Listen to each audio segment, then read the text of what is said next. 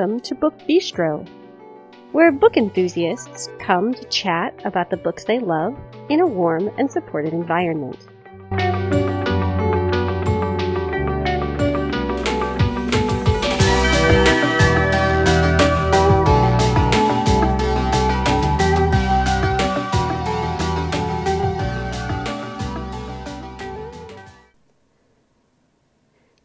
Episode is airing on Tuesday, March 9th, 2021. Good morning, everyone. This is Shannon here with you once again. If you have been listening to the podcast for a while, you know the drill. It's Tuesday, so I have an author interview and I have your guide to the week's new releases. So, as always, we will start out with the housekeeping information, and then I have a fascinating interview with romantic thriller author J.M. Schneider.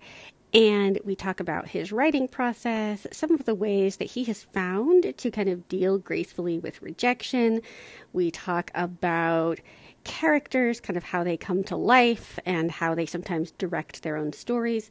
It's just a lot of fun. So I hope you enjoy listening to it as much as I enjoy doing it. And then we are going to talk about the many, many new books that are out today. So let's get started. You can find us on Twitter and on Facebook by searching Book Bistro Podcast. You can always post just on the Book Bistro timeline. Some of you have done that. I'm always so happy to see when you've published posts there. You can join our Facebook listener group where you can chat with us as well as with other podcast listeners. You can keep an eye on some of what we're reading. We usually update you each Wednesday with a look at our current reads. If you'd like to get a hold of us and social media is not really your thing, you can email us. That address is the book bistro podcast at gmail.com. Hello, everyone, and welcome to another edition of the Book Bistro podcast. This is Shannon here with another author interview. Today, I am talking with J.M. Schneider, who has released a novel called Kenzie's Treasures. This came out in the US in early February. So, by the time you hear this interview, it will have been out for about a month. So, it should be pretty easy for you to find. But thank you so much for agreeing to chat with me this evening. Thanks very much, Shannon. I appreciate being here. So, I like to have authors start out by giving listeners a little bit of an introduction to the book in question, a little bit about the world, um, just anything that you want to share that doesn't include spoilers. No spoilers, I promise. Um, oh, good. So, I am, first of all, I have to start this off by saying I'm kind of a cold weather person. I tend to not be very um, good in the heat in the tropics. So, of course, this book is set in the tropics in the Southern Caribbean. Um, I, I started it on a cruise. I kind of got inspired uh, by seeing the water and how clear it was and how much was beneath it. So, it's about Kenzie, and she's a marine archaeologist.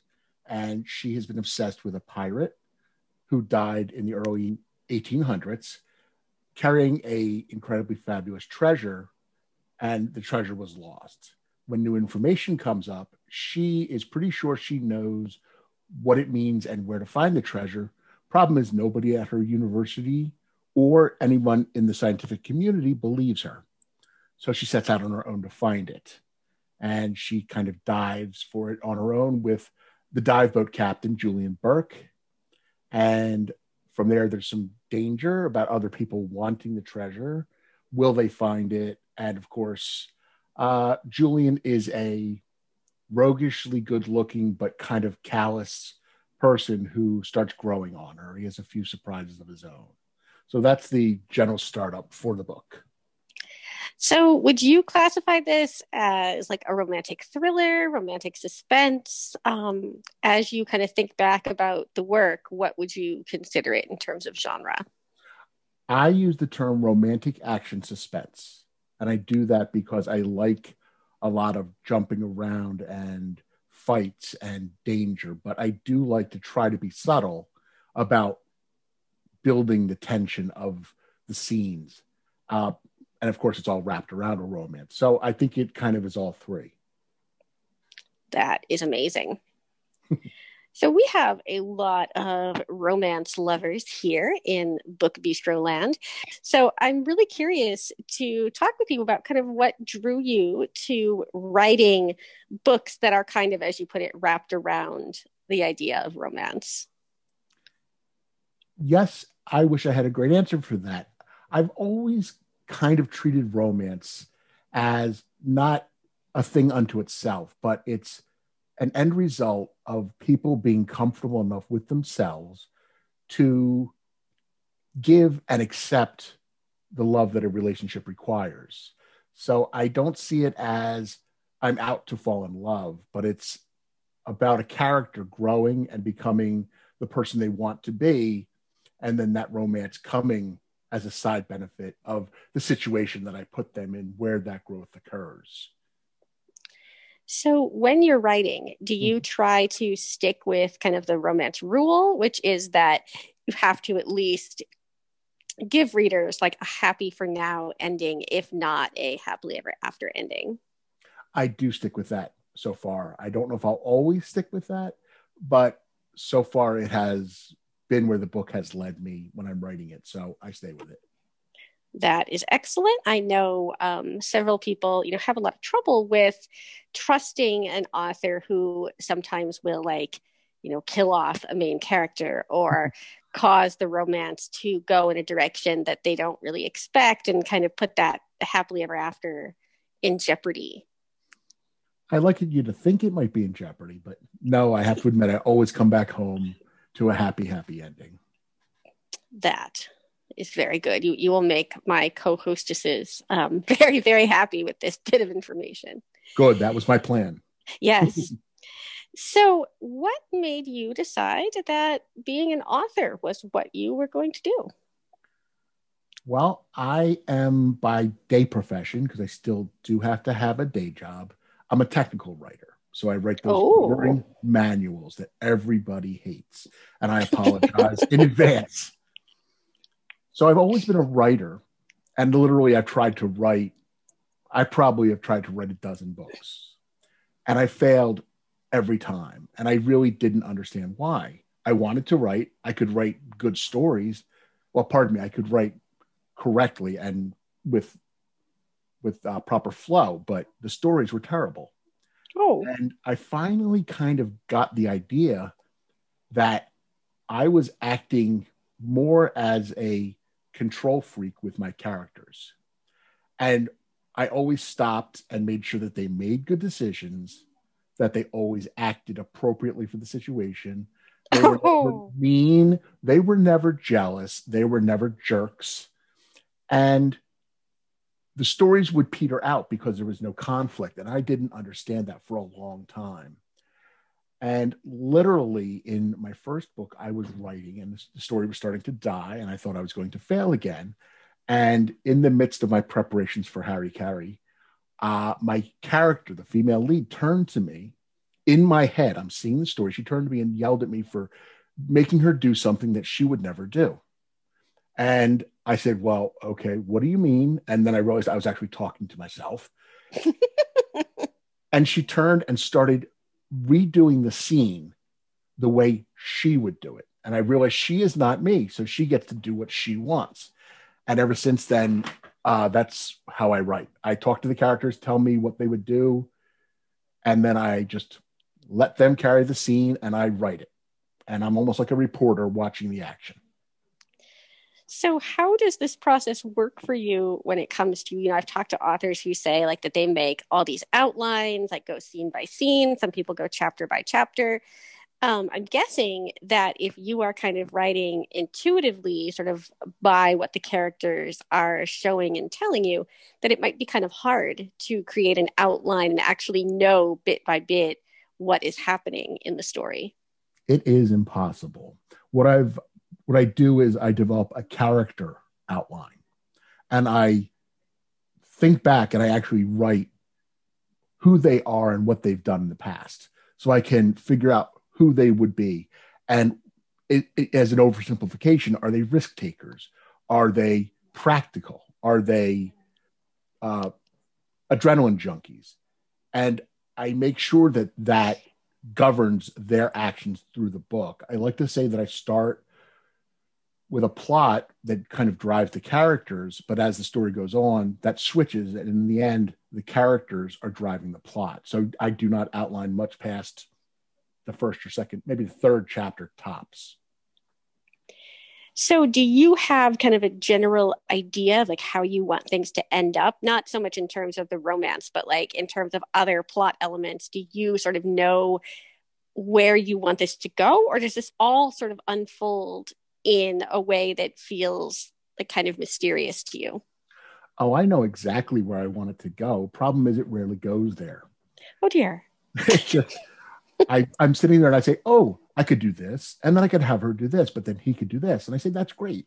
And then I'm writing through and going, but wait a minute, he could do this, and that would change everything. And oh no. And then I'm like, okay, we'll do it. So it really ends up just going where it wants. And I try to corral it to a point, but I feel it's out of my hands to some degree. So then, as you write kind of your first draft and you're kind of watching how this unfolds, as you're writing, do you kind of see like what you need to do editorially, or do you then have to go back once you're done with the draft and kind of read it again and do all your edits separately? I, of course, I have to do some serious edits because I'm human and I make mistakes. But in my discipline as a technical writer, grammar is key and diction is key. And I had I've honed myself over way more years than I'm going to tell you how to write so I don't have to go back and do wholesale edits. I have to think it through when I'm writing it. So I read for grammar, diction, reuse of words, little things like that, which I do a terrible time. I have a terrible time avoiding that. But the plot usually stays where it goes once I put it down on the on the paper. Okay.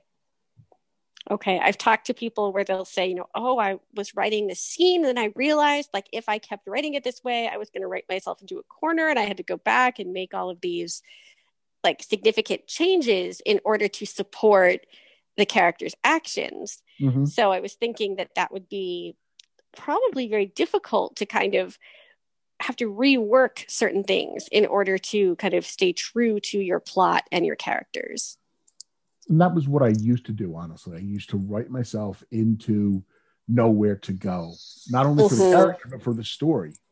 Oh.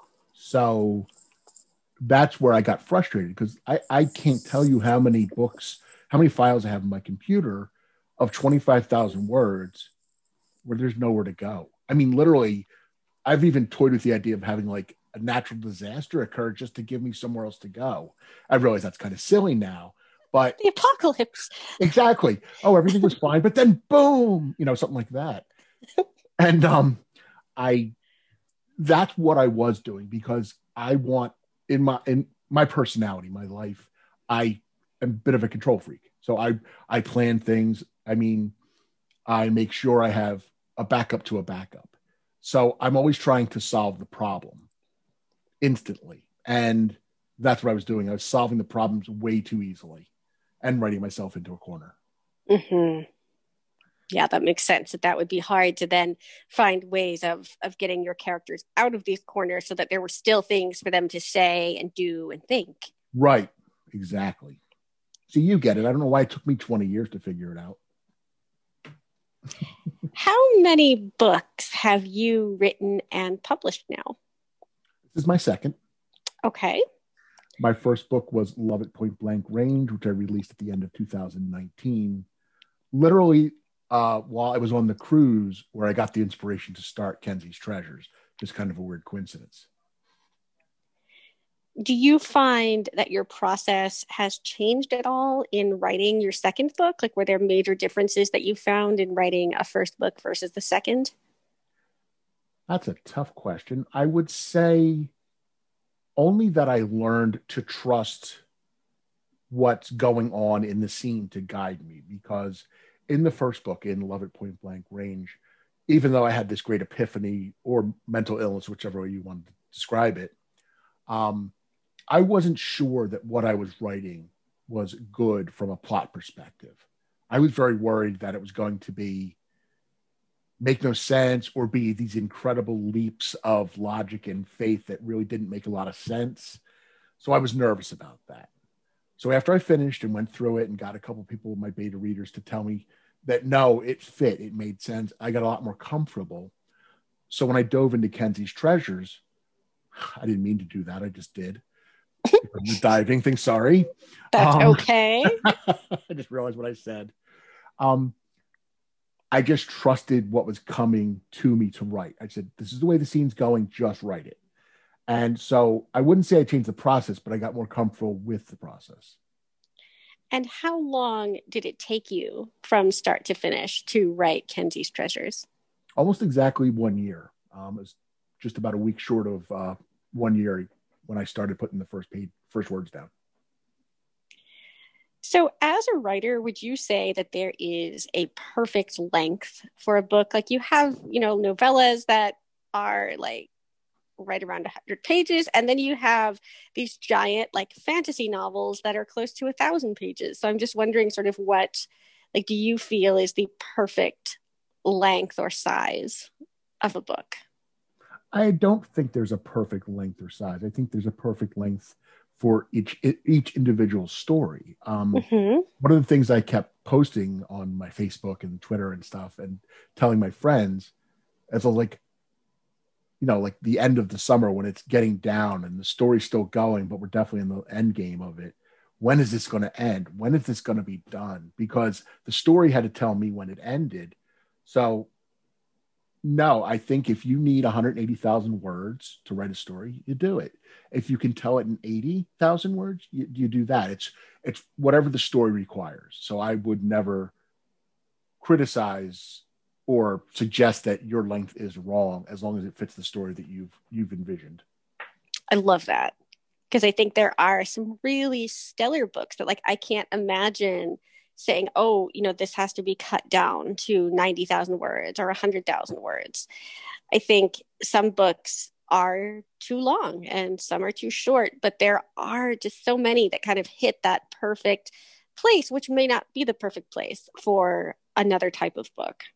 Exactly. And editors will probably, they're probably grasping their hearts in panic as we say cut our words. But I feel that the level of the story is, or the length of the story is what it is. And you have to, if you don't like the story, that's different.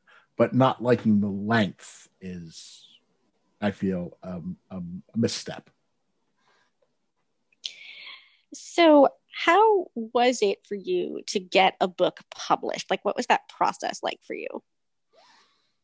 Well, it was not easy, but I say that and realize that it's not easy for everybody. Um, I remember, remember, pardon me, that I um, was getting the standard rejection letters. I was sending all the synopses and everything out, and getting it back. And uh, a good friend of mine, well, I'd say a good acquaintance of mine, I've known Jennifer Probst for about 25 years. We went to high school together.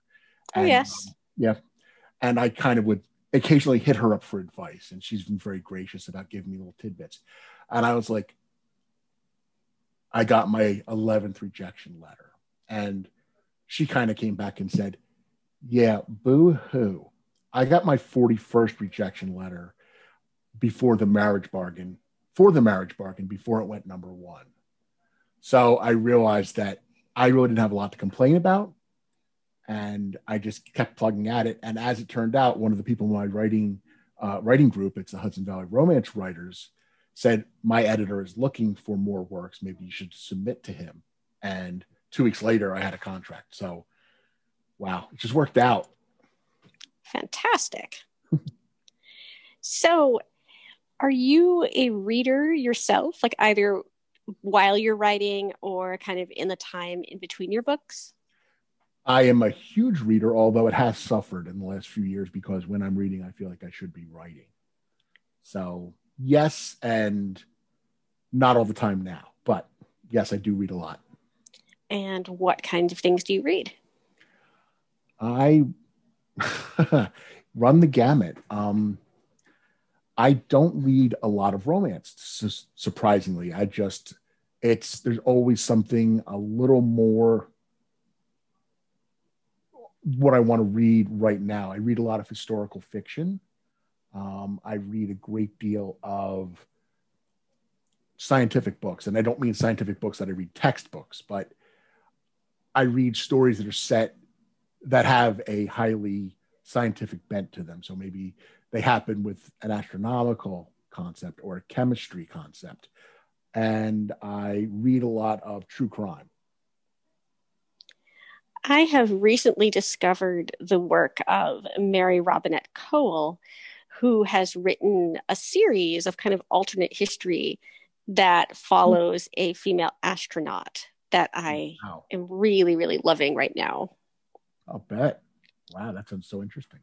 Yes. I'm not always a big alternate history fan. Like, it's sometimes hard for me to sort of step away from what I know of actual history and say, oh, but, you know, what if this happened? Um, but when it's done well, I think there is just a lot to be said for that. Like, looking, you know, what if you could rewrite how things occurred? Yeah, that's that's quite the power trip a little bit because you can rewrite history theoretically. Yes. so, have you read anything lately that you would like to tell the world about? Well, yes, I have. Well, it depends on your interest level. I am currently reading a book on the history of ice hockey in the city of Philadelphia, which is where I'm from.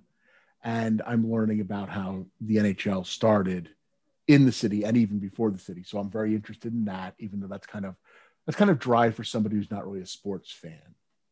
Um, I've also just finished the last of the novels that Tom Clancy actually wrote before he passed. Uh, I've loved all of his books, and he was one of my inspirations because he managed to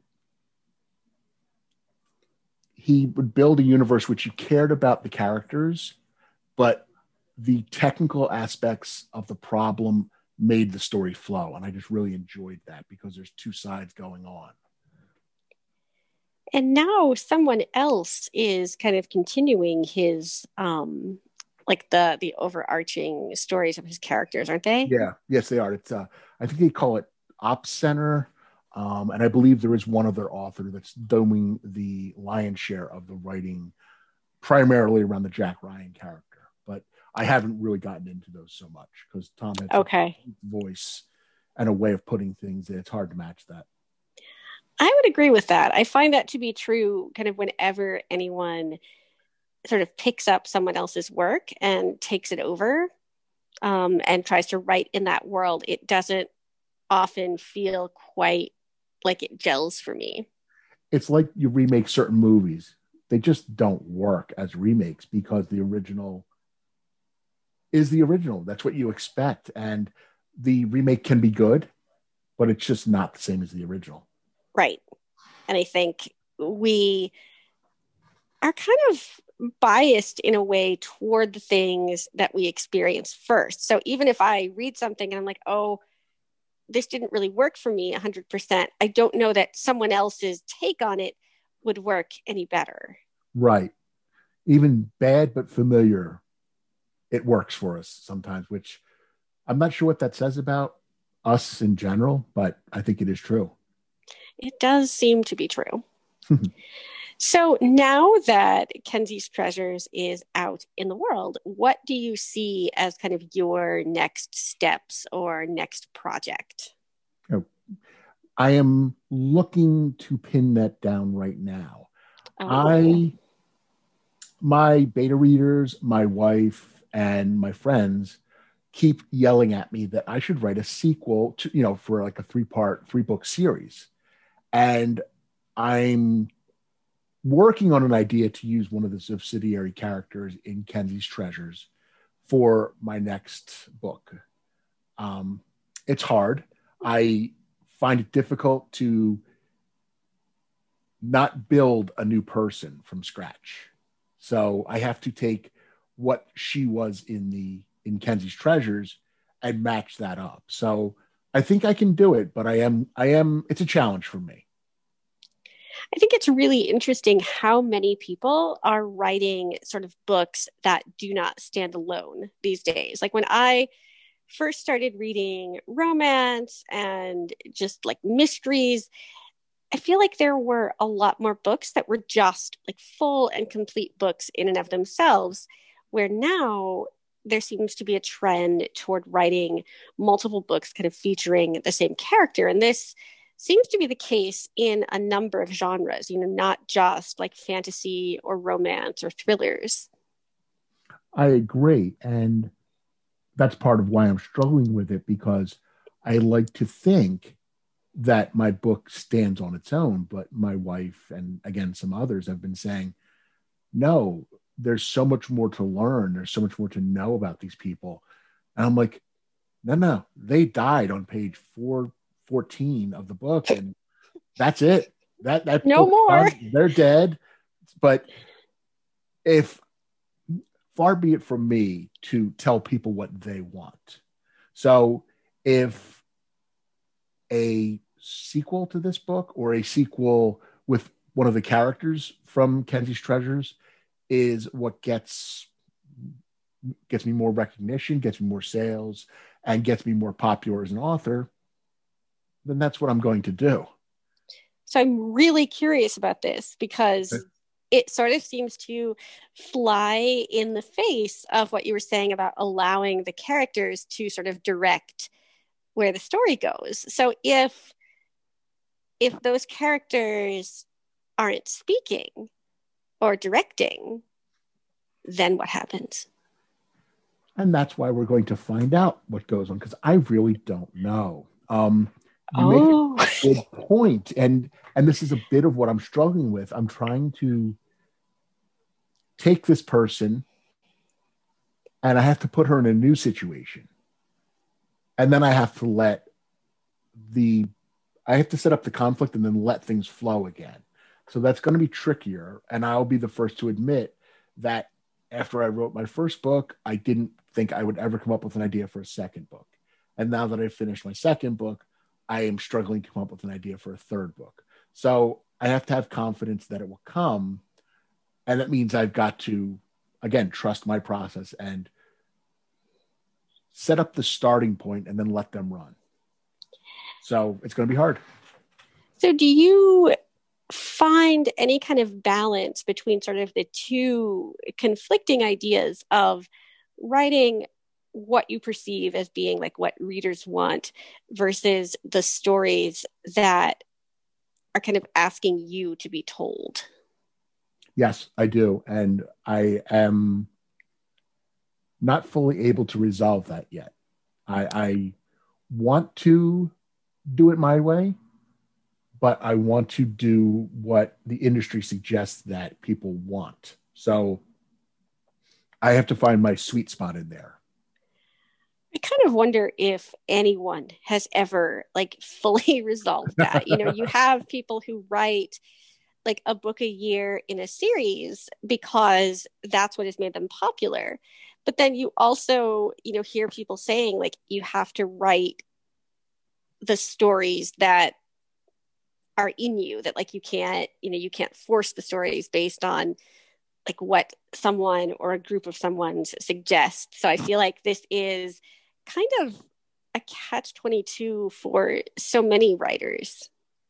I, I really agree and i think that carries through to a lot of creative arts. Um, i've often thought this about george clooney who obviously if you take away all the great looks and everything that he has he started doing popular movies or, or movies that were geared towards the popular audience. But he's had enough success that now he can pick a script that he likes, and whether it makes seven dollars or a hundred million dollars, he doesn't care. Right. Do the movie.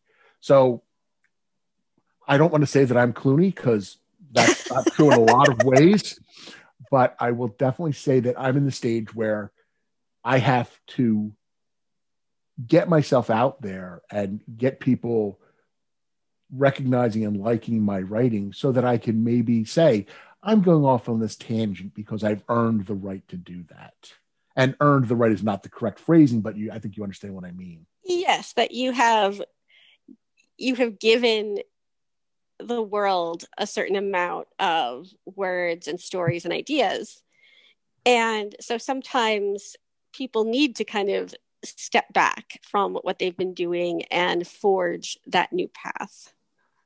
That's what I'd hope to do probably someday in the future, but we'll see how it goes.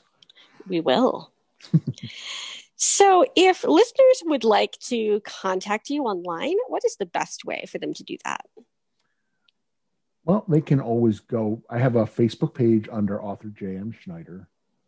Um, I also have Twitter under author J.M. Schneider. See a trend here?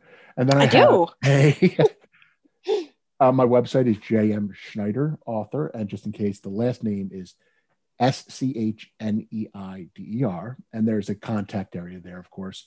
I really like to hear from my fans. There are a few of them.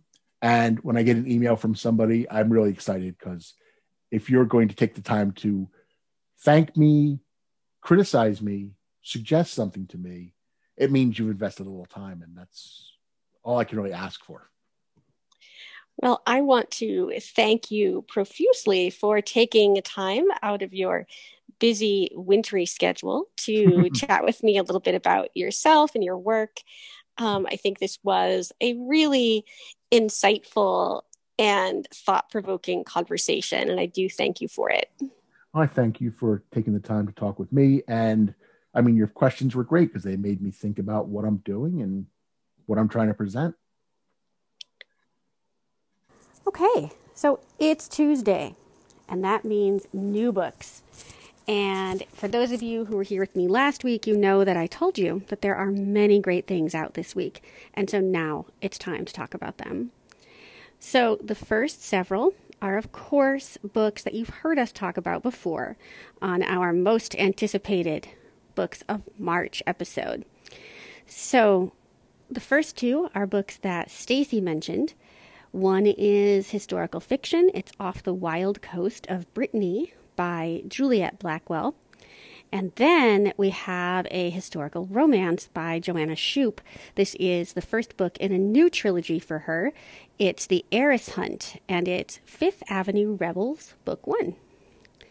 Then we have a couple more romances from Sarah, who is looking forward to The Devil Wears Black, which is a standalone novel by L.J. Shen, and Act Your Age, Eve Brown, The Brown Sisters, Book 3 by Talia Hibbert. Both of these are contemporary romances. I love Talia Hibbert with pretty much every ounce of my being. I'm so excited for this one. And then we have a mystery that Brooke is looking forward to. This is Her Dark Lies by J.T. Ellison. For the sake of true transparency, I read an advanced copy of this, and this is not my favorite Ellison book. I normally really enjoy her novels. This one just didn't work for me, but that doesn't mean that it won't work for you. So if you are a fan, you should still check it out. Okay, so let's talk about new books that you haven't heard us talk about. And I'm going to get things going with a collection of mysteries and thrillers. I'm starting out with Heartbreak Bay. This is Stillhouse Lake, Book 5 by the lovely, lovely Rachel Caine, who sadly we lost at the end of last year. And it's just really sad to think about the fact that she's written so many books and now there won't be any more. Um, so, if you were a fan of this series, the fifth book is out. It is Heartbreak Bay, Stillhouse Lake, number five, by Rachel Caine. Then we have The Imposter. This is by Marin Montgomery, who is an author has been on my radar for a long time. I own several of her books and I've never read them, and that has more to do with just the amount of things I have to read than it does with her as an author. But this is The Imposter, and it is a mind bending psychological thriller about a mother and daughter who are in search of a terrible truth. Family secrets, maybe? Yeah, I could go for that. So this is The Imposter, and it's by Marin Montgomery. Next up is Call Me Elizabeth Lark. This is by Melissa Colasanti. It is a book that I've been super excited about since I first heard about it, um, kind of toward the end of 2020. It is about a family. The daughter disappeared 20 years ago. It appears now that she's back only like is it really her? If so what happened to her? You know who is this person now that her family hasn't seen in 20 years? This is call me elizabeth lark and it is by melissa colasanti this next book i love the title um, and it wouldn't really matter what this was about. I would have to read it. This is The Girls Are All So Nice Here. It's by Laurie Elizabeth Flynn. When I first looked at the synopsis, I thought it was going to be YA because um, it kind of reminded me of one of those like dark boarding school books um, filled with like mean girls.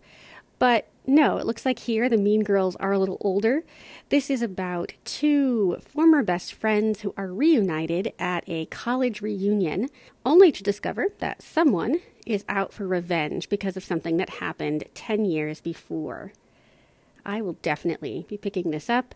It's The Girls Are All So Nice Here, and it is by Laurie Elizabeth Flynn. So now I still have a couple mysteries, but these are historicals, historical mysteries, that is. Um, we have The Dark Heart of Florence. This is a Lady Emily mystery. It's number 15. It's by Tasha Alexander. These are pretty close in scope, I would say, to the Veronica Speedwell books by Deanna Raybourn, um, the Anna Lee Huber series, maybe the Jacqueline Winspear, um, Maisie Dobbs books, although these are set kind of earlier than any of those. But they're kind of um, historical mysteries with a romantic thread that runs through the series. So this is The Dark Heart of Florence, and it is Lady Emily Mystery number 15 by Tasha Alexander.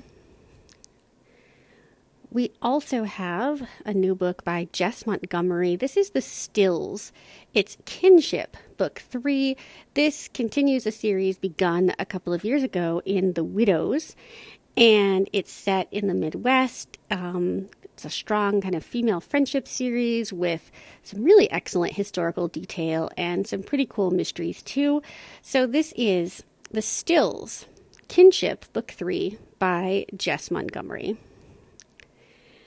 And now I'm just going to talk about some historical stuff that doesn't really have a mystery at its core. Kate Quinn, her new book is out this week. This is The Rose Code. I really, really like Kate Quinn. Um, my favorite books by her are still her Mistress of Rome series. There were four books in there. I love it so much. I also really liked the Alice Network by her. Stacy um, and my partner Christine really love The Huntress. So a lot of us have good things to say about Kate Quinn. This is the Rose Code. It is about three women who are code breakers during the war, and apparently somehow they become estranged and they are reunited in 1947 on the eve of the royal wedding where disaster strikes. It's The Rose Code by Kate Quinn. This next book I find really intriguing because it's about a piece of history that I have never heard of. And I love that about fiction. I love when it can teach me things that I never knew. So this is Surviving Savannah it is by Patti Callahan, and it is about a terrible shipwreck that occurred in 1838, and it's called the Titanic of the South, and it is basically um, the story of these people who were kind of the elite citizens of the South and how many of them perished in this shipwreck. Only their stories were pretty much forgotten, and now in the novel, a professor is kind of bringing them to light and kind of reminding people why these stories are important. This just looks so, so interesting. I love books like this. It is Surviving Savannah, and it's by Patti Callahan. Okay, so let's talk about some romances now, right? Because romance is always a fantastic thing.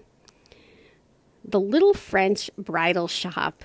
This is by Jennifer Dupee, and it is about a woman who comes home to her small New England town. Um, her life has kind of been upended, but she's planning her wedding. She has the dress, she has the guests, she has the venue. But where's the groom? Hmm, no one knows until we read the book. It's The Little French Bridal Shop by Jennifer Dupee. This next book just makes me really happy. I've heard great things about this author. This is Sandcastle Beach, Matchmaker Bay, Book 3 by Jenny Holiday. And it's an enemies to lovers romance about a woman who's desperate to save her community theater and the kind of uptight bar owner who is competing with her for the grant that she needs to keep her theater open. This is Sandcastle Beach, Matchmaker Bay, Book 3 by Jenny Holiday. Then we have some historical romances. Um, actually, just one. And it is The Devil in Her Bed. This is The Devil You Know, Book 3 by Kerrigan Byrne. Kerrigan Byrne is just a jewel in today's historical romance. Um, she writes these dark, intense, gritty romances.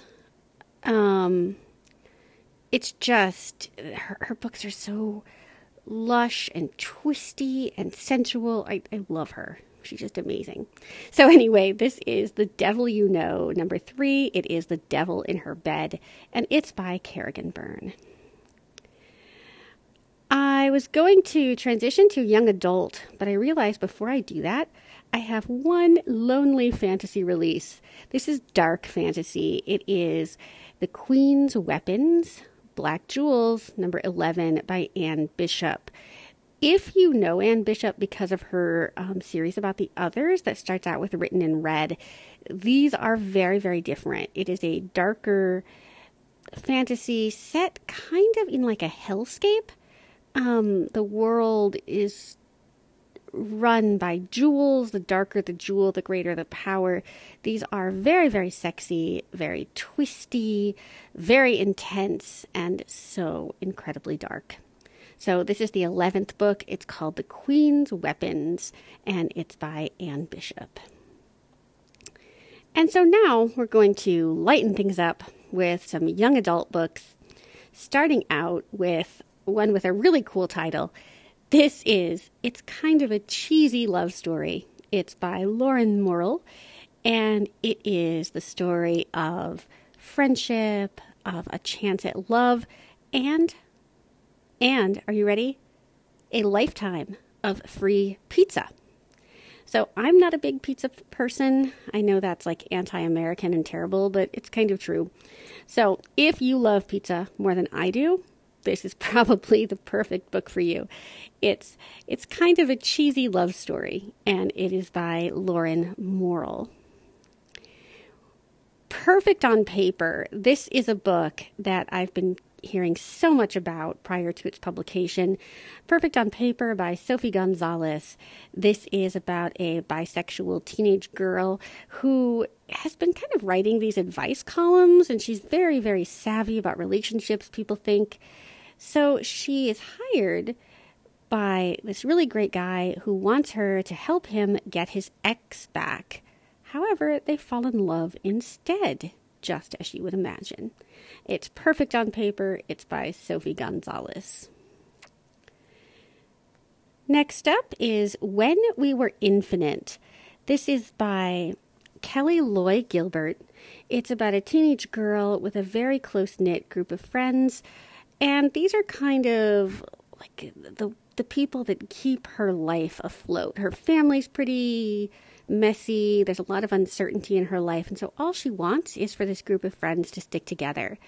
But when she's visiting one of them and an act of violence occurs, this kind of throws everything on its head and she is forced to kind of deal with things that she wasn't expecting.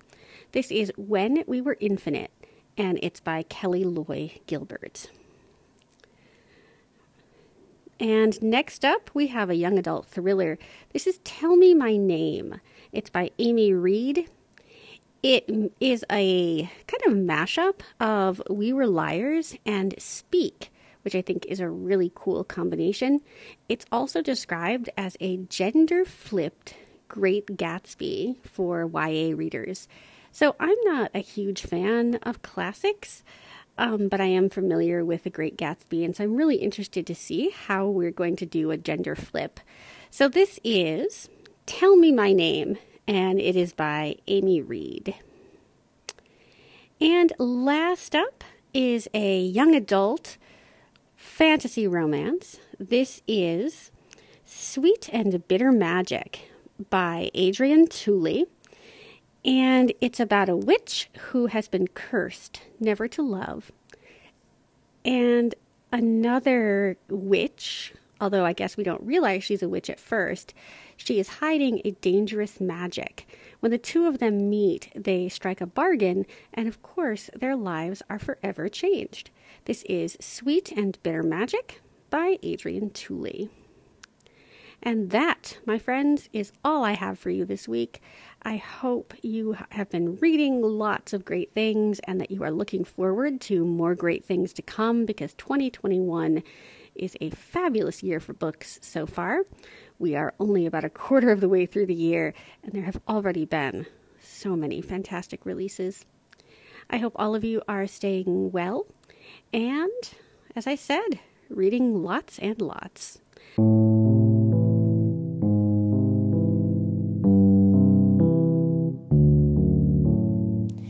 If you would like to leave us a rating or a review, you can do that on Apple Podcasts or any other platform that you use to access the show. Not only does it tell us what you think, but it also helps other people find us when they're looking for book related podcasts. Um, it kind of advances us in the Google algorithm.